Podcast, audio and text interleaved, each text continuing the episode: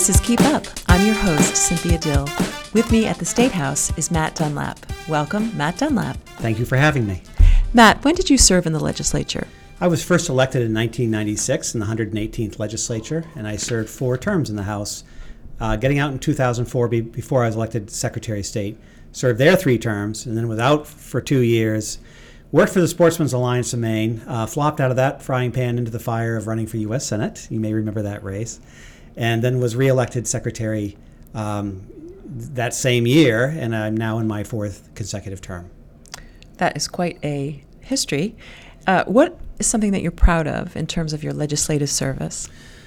Well, the legislative service, you know, I'm I was on the Fish and Wildlife Committee all four terms. I chaired it three of those terms. I was also on government oversight, um, and I was on the redistricting commission. I was on the elections committee.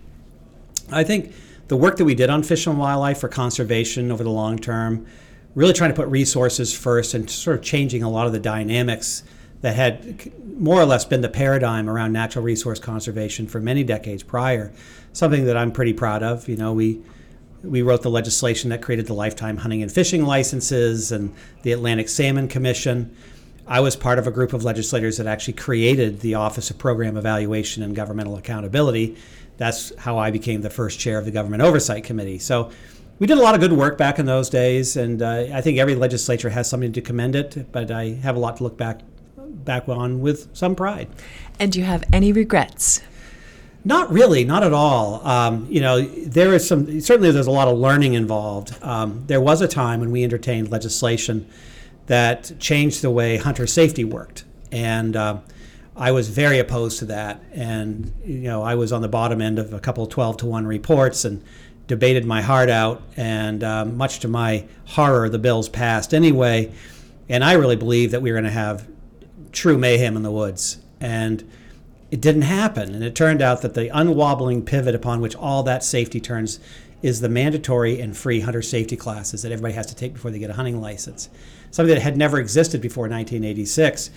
And just to give you a real flavor of what I was afraid of, you know, the year that my parents moved to Maine, 1954, we had about a half as many licensed hunters as we do today, uh, but we had 19 fatalities that year out of 100 serious Wow. incidents. Yeah, exactly. And now you think back, when's the last time you heard about a fatal hunting accident? It's been years. And that's, that's how effective those programs have been. Um, so that almost was going to be a big regret for me, but a lot of the, the hard work had been done before I was ever elected to the legislature. Is there anything that you recall that was particularly funny that happened Well, while we you were in the legislature? Yeah, we actually, something, we were just talking about this yesterday, as a matter of fact, as they're negotiating the budget. My first term in the legislature, I think, is actually in the second session. Uh, we're doing a supplemental budget. In the first term, the first session, we'd done the first majority budget, and things were pretty tense around here. The Republicans felt very cut out. So here we are now, divided report on the budget, and we're ready for six or seven hours of debate, an endless stream of amendments, and uh, Libby Mitchell was speaker. And so here it comes. We're going to do the budget, and the chair of the committee stands up, moves the report, sits down. The Republicans were on the phone. They weren't paying attention. And Libby stood there with a gavel in the air. It's a pleasure of the House that committee report A be accepted.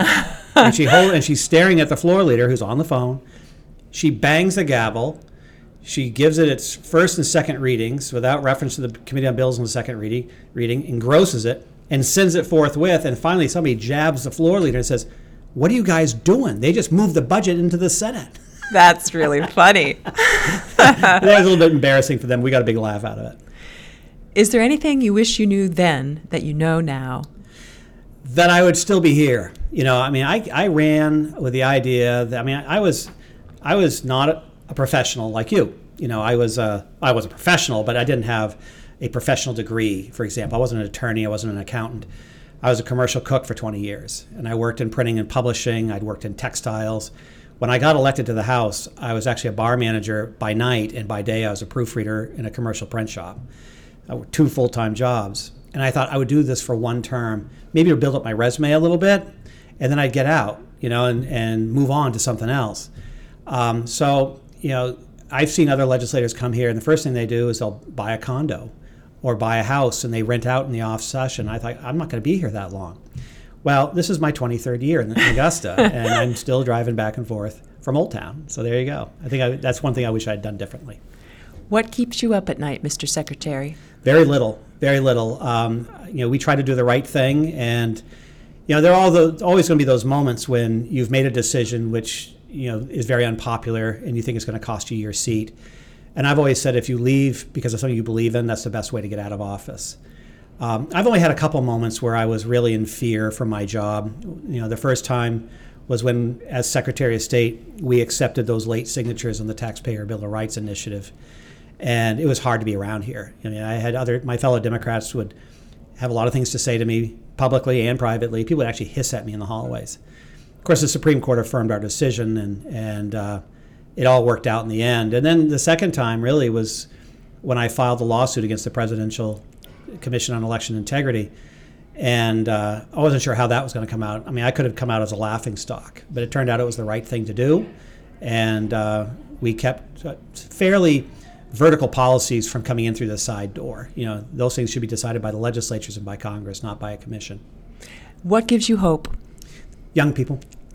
You know, uh, we have a we have a rule of engagement in my office at the World Stops for Kids, and you know, because I only came here twice before I was in the legislature. Once as a middle schooler with my band to play the Star Spangled Banner, and once as an honorary page, and then I was elected to the legislature. And it strikes me that you know you see groups of school kids who may never come here again, and you talk to them, and they ask questions about your job, and they ask questions about the state house, and how laws are made, and, and especially when there's something that they care about and they're really engaged that's what really is democracy is people caring. And that's the thing i think that i always lean on when i get a little bit depressed is that you have people who really do care. I was in the grocery store one night late late at night. It was probably like 9.30 and somebody asked me a question about something happening down here. And i'm answering it and all these baggers come around. They all had the same question. They were very concerned about something that was going on down here. And you know the fact that people care enough to ask is something that uh, i always lean on Matt Dunlap, thank you very much. Thank you.